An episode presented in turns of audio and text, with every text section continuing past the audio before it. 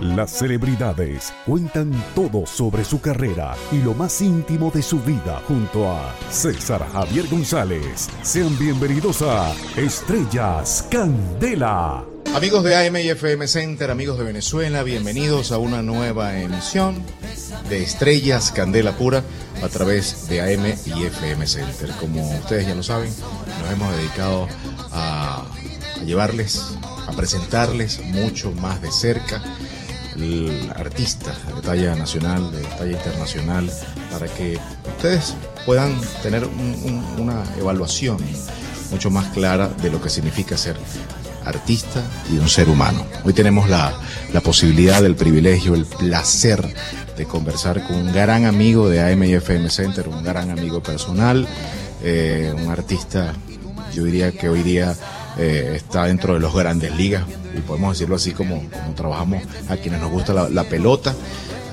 Humilde, muy sencillo, muy accesible, carismático, talentoso, un intérprete de la música latina extraordinario, reconocido ya no solamente en, en, Estados Unidos, sino en todo el Caribe, en toda Latinoamérica.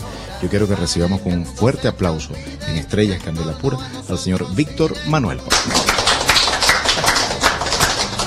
Hola Víctor. No, muchas gracias. Gracias por permitirme estar aquí saludando a toda la audiencia. Para mí es un privilegio, un honor y de verdad me hace sentir muy satisfecho estar nuevamente aquí en Venezuela donde a través de los años he podido ver el cariño de, de la gente, del público, no solamente hacia la música, sino que me he ido compenetrando. Es mucha la gente que te quiere en Venezuela. Yo quiero mucha gente aquí también. Yo creo que es, es, mutuo, de verdad que hemos logrado ya, yo creo que es lo lindo de, de, cuando uno tiene una carrera que es bastante extensa, que ya se convierte no solamente en una visita normal de, de promoción, sino de que ya se convierte en visita de, que, de amigos.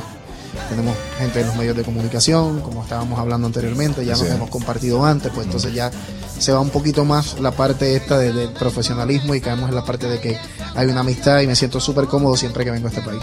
Muchas cosas han pasado desde que grabaste tu primer disco, desde que te descubrieron, desde que dijeron, ella, este es el tipo, este es el sonero, vamos contigo, vamos a apostar a ti.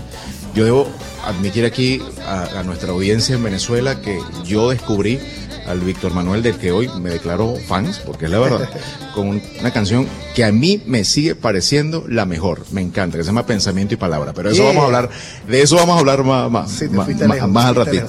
Pero muchas cosas han pasado desde Pensamiento y Palabra, desde Apiádate de mí hasta hoy día que suenen los tambores. Mucha agua ha, ha rodado.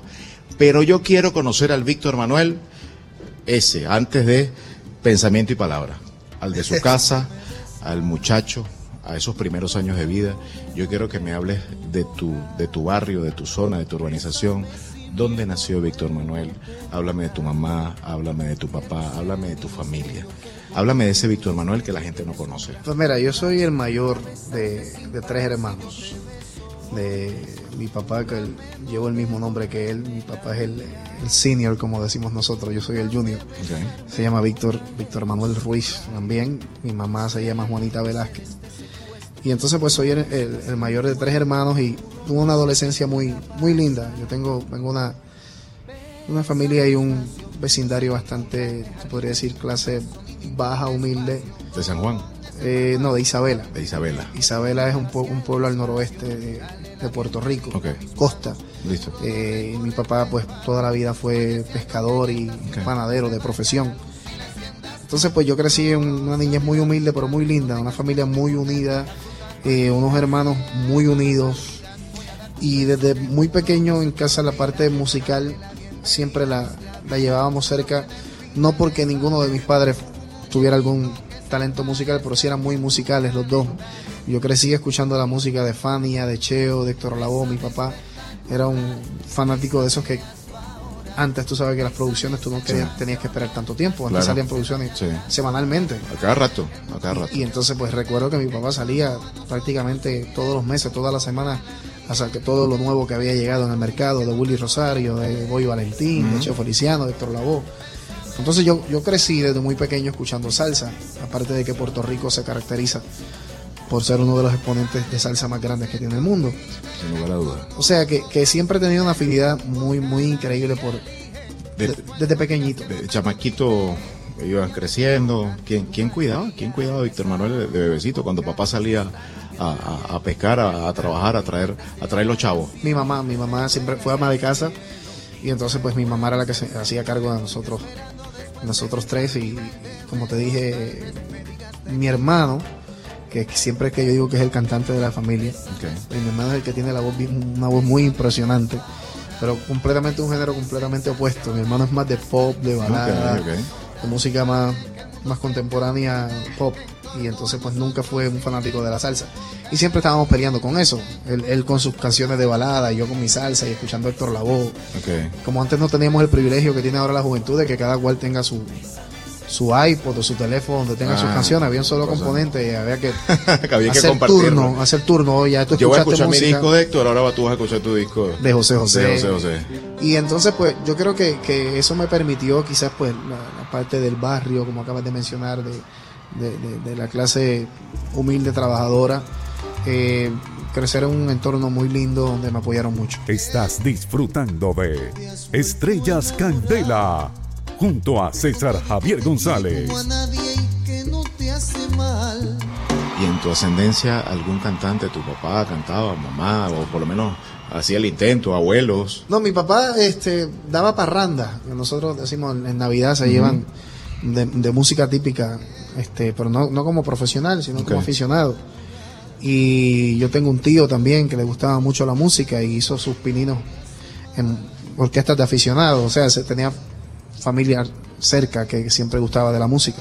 Y yo comencé en la escuela de música, en, en la escuela secundaria, eh, tocando trompeta, que fue lo primero que yo hice Ah, antes de fíjate. cantar. Yo, estaba- yo estuve en, en la banda escolar de, de Isabela, mi pueblo, como por 5 o 6 años. ¿A qué edad llevan a Víctor al, al- al- en Venezuela le decimos jardín de infancia, al- la primera fase del colegio? ¿A, a qué edad te llevaron a al...? los 5 años. Sí, lo que llaman allá el kindergarten. Ok. sí. Y, Sí. y- y- y mami era la que se sentaba a, hacer, a, a estudiar la, la libreta contigo, las vocales, las consonantes. Sí, sí, mi mamá siempre fue la parte esa de la responsabilidad de la crianza de los niños. Eh, mi papá trabajaba muy duro y tenía dos turnos. Y la panadería también le, consiguió- le consumía mucho tiempo. Y cuando salía de la panadería iba a pescar. Y entonces, pues mi mamá era la que se, hacía cargo de toda esta parte. Aparte, yo también fui bien, aunque no lo parezca, fui bien deportista. Jugué todos los deportes que tú quieras mencionar. Yo comencé béisbol, luego jugué baloncesto, hice karate. O sea, yo siempre estaba metido en muchas cosas de deporte y la inclinación musical la llevaba, pero era bastante tímido. Por eso es que muchas personas que me conocieron en la infancia y luego se fueron y no me vieron mi desarrollo, no pueden creer que se. Me decían, ¿tú sabes quién está cantando? Le decían, el hijo de Víctor, que mi papá, el hijo de Víctor, pues No ese puede muchacho no hablaba en la escuela, claro. no se atrevía, o sea, tú le decías algo, él no se atrevía ni a sea, yo al principio de, de- de- de niño fui bastante tímido, luego fue que fui quizás pues perdiendo esa timidez, dándome cuenta que si quería dedicarme a esto tenía que tener otro punto de... Tus primeros años de la escuela, eh, ¿qué, qué tal tu rendimiento académico? Eh, ¿Te la llevas bien con las matemáticas, con, con la historia, con los estudios? Sencillamente, mientras que el encuentro con los libros se evitaba, era mejor. No, mira, yo de jovencito fui bastante aplicadito. Yo y tenía buenas notas y era un estudiante bien tranquilo. Yo, yo siempre fui una persona bien pasiva. Mm, muy tranquilito. Mi mamá dice que era muy fácil de cuidar. Yo te dejaba ahí viendo televisión y tú te podías quedar ahí todo el día. Eh, y luego no fue hasta, quizás te, podría decir como hasta los 11 o los 12 años que comencé ya con, con esto del deporte. Entonces jugué deporte en, en- en varios equipos de representación de, de- del pueblo o, o de Puerto Rico. Una vez hicimos la selección de Puerto Rico. Ya comienzas a compartir con otros eh, amigos y empiezas otra vez a dominar un poquito el don de la palabra y presentarte un poco. Pero al, al principio jamás pensé, yo mismo no pensaba que, que esto era lo que iba a hacer.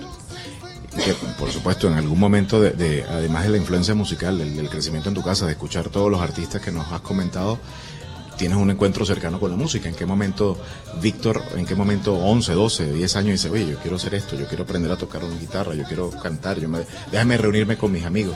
Siempre hay un momento hasta que se quiere imitar a alguien. Sí, claro. De repente un momento, oye, yo quiero ser como el gran combo, por ejemplo. ¿Cu- ¿Cuándo pasó eso? Pues yo creo que cuando ya, cuando tengo como 11, 11, 12 años, que es que voy a entrar a la secundaria y sé que están haciendo audiciones para, para la banda escolar. Y entonces pues me, me acerqué. En ese momento lo que estaban evaluando era simplemente las técnicas, el solfeo, la habilidad. Y de ahí me asignaron a trompetista. Me hablas del solfeo, de lo que me dice entonces que ya habías estudiado un poco, ya habías, Sí, ya habías hecho, ya habías leído, ya te había, Ya estaba un poquito haciendo en, en la escuela intermedia, tomando clases de música, y ahí comencé entonces como a practicar el instrumento de la trompeta. Y pertenecía a la banda escolar de- del pueblo de Isabela. Luego había una seleccionado de los mejores músicos de juveniles de, de todas las bandas de Puerto Rico y se hacía una banda que se llamaba Copani Ok. pertenecía a la banda de Copani como en eso del para el 85, 86 podría ser por ahí. Y en eso mi primo tenía una orquesta aficionada que tocaba salsa y yo iba a todos los ensayos porque me gustaba, o sea, la música me gustaba, pero no le había demostrado a nadie que tenía alguna intención. Y no es hasta que el cantante de, de- de la orquesta eh, de momento se, se va porque lo invitan a cantar con otro grupo y ellos tenían una actividad pendiente de una boda o algo. y, Alguien tenía que cantar. y yo, mm, como que curioso, no me atrevo a cantar porque iba a todos los ensayos y me, me lo sabía todo. Era como que normal, lo hice como espontáneo. Y mi primo, como que, ¿pero de dónde? Si tú nunca has cantado. Y comencé. Hice ese ensayo, hice la boda y me gustó y me quedé ahí. Ahí fue que empecé en, en- esa orquesta de aficionados y me, me moví de ahí a otra orquesta que había en, en mi pueblo, un poquito, quizás un poquito más reconocida en el mismo pueblo. Ajá. Aquella tocaba una boda y esta tocaba dos bodas. había, había más trabajo. Había más trabajo. Y entonces, pues ahí fue que empecé a, a- a ver que sí me gustaba mucho. Gracias por acompañarnos en este episodio. Seguiremos conociendo historias en Estrellas Candela junto a César Javier González. En el próximo episodio de Estrellas Candela. De repente dice, epa, pero yo quiero que mi hijo sea ingeniero o arquitecto o médico, que cómo llegar a la casa entonces y decirle a mami y a papi, papi que ha trabajado tanto, te dice, papá, mire, yo no quiero, yo no quiero seguir en esto de, ir a la universidad o a la escuela, yo quiero meterme en la banda, porque siempre, ese momento siempre es un poco complicado.